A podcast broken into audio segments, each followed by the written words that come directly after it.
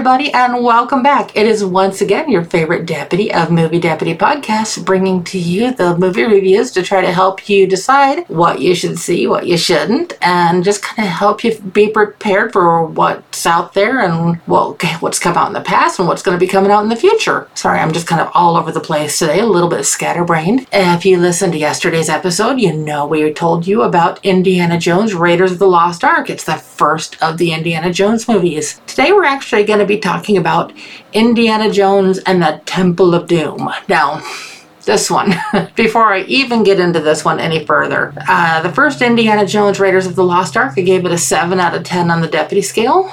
This one got a 4.5. Now, that seems like quite a drastic change in score and maybe even a little bit of a different change in tone in the movie. And what's a little bit confusing, and I'm not sure why they did it, I actually have a theory on why they did it, but I'm getting into that here in a minute.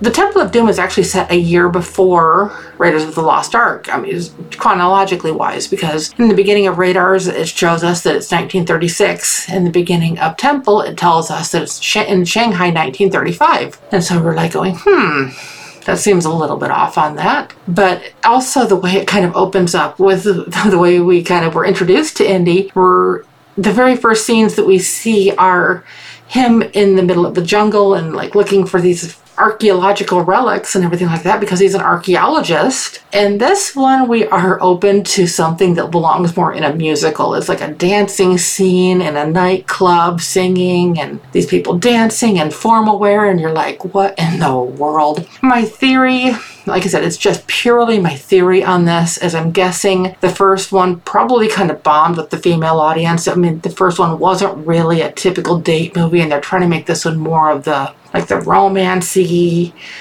just kind of more the relatable, a little bit more action, maybe a little bit more suspense, kind of in all of that stuff. And the whole scheme of things, they kind of lose their way. In this one, Indiana Jones he's basically sent to try to find the light stones or whatever. I'm trying to remember what they're called. I can't remember what they're called. But basically, they're the stones that bring this tribe of these natives and everything like that, their life, their light, the Sankara stones. That's it. They're called the Sankara stones. And sorry about that, my brain just blinked for a second.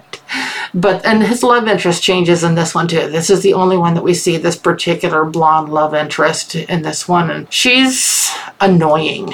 That's probably about the nicest way I could put it. She's just plain annoying. And we also get to meet his new little Asian friend. Sorry, like I said, my brain's a little bit weird, but in this one it goes really dark as Indy kind of gets closer to this tribe. And this tribe is one where they basically sacrifice people and drop them in this metal cage into magma below the earth. It's just this whole sacrificial thing. And then there's these just really kind of off the wall, like these chase scenes that just feel disjointed. And then even before that, there's a thing where they're jumping out of the plane. And it's this joke that, I mean, I've seen the joke retold on Family Guy and a lot of other cartoons and TV series, but as they're jumping out of the plane in the earlier scene in the movie, she's like, "We're not sinking, we're crashing." Sorry, my brain just like, I had the thought in my head and then I went to say it and I'm like, tilt.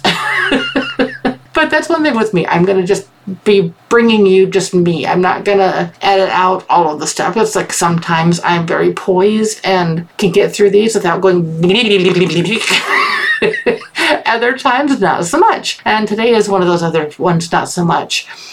Yeah, with Temple of Doom, it's an important part of the Indiana Jones series to understand the story. And I understand that technically they were trying to get away from the whole Nazi thing with the whole thing, so that they were trying to do, it's like, okay, what else do archaeologists do except to go after like war type treasure or religious treasure, and they went in this direction. But at the same time, you're kind of going, why did they even bother doing this? Again, because of the content and everything that's in this one, I did give this one a guilty rating on the whole innocent guilty things on Movie Deputy. Even on a personal level, I would probably give this a guilty rating just because some of the scenes are a little intense on some of the things that they have to at least pretend that they're eating. It's like, I would not advise eating before you watch this movie because some of the scenes, they will make your stomach churn.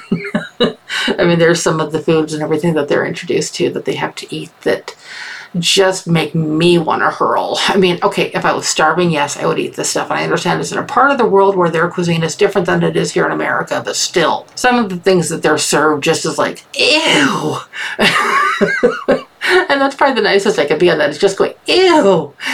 But like I said, there's a few interesting action scenes. There's the thing that they are riding the old minecart. That's kind of interesting, which of course it would never actually happen like that, but it's Hollywood, so what do you expect? And there's some interesting stuff with like a rope bridge and things like that. Again, not going to give away too much of the story. Ultimately, let's just say that Indy succeeds in his task and helps bring peace to this community.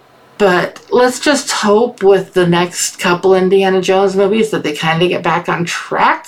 I can just say there's got to be enough people that loved Raiders of the Lost Ark that even with as awful as Temple of Doom is, that they wanted to maybe stick around and go, hey, let's take this another step further. Let's give this one more shot. And I'm so glad that they did. And that's actually what we're going to be talking about with you tomorrow, is Indiana Jones and the Last Crusade, which is the next movie in the series. So I hope you come back for that. If you like what you're hearing, please like and subscribe for more. And I can't wait to talk to you about more of these movies and help bring you the latest and greatest information. Until later, bye!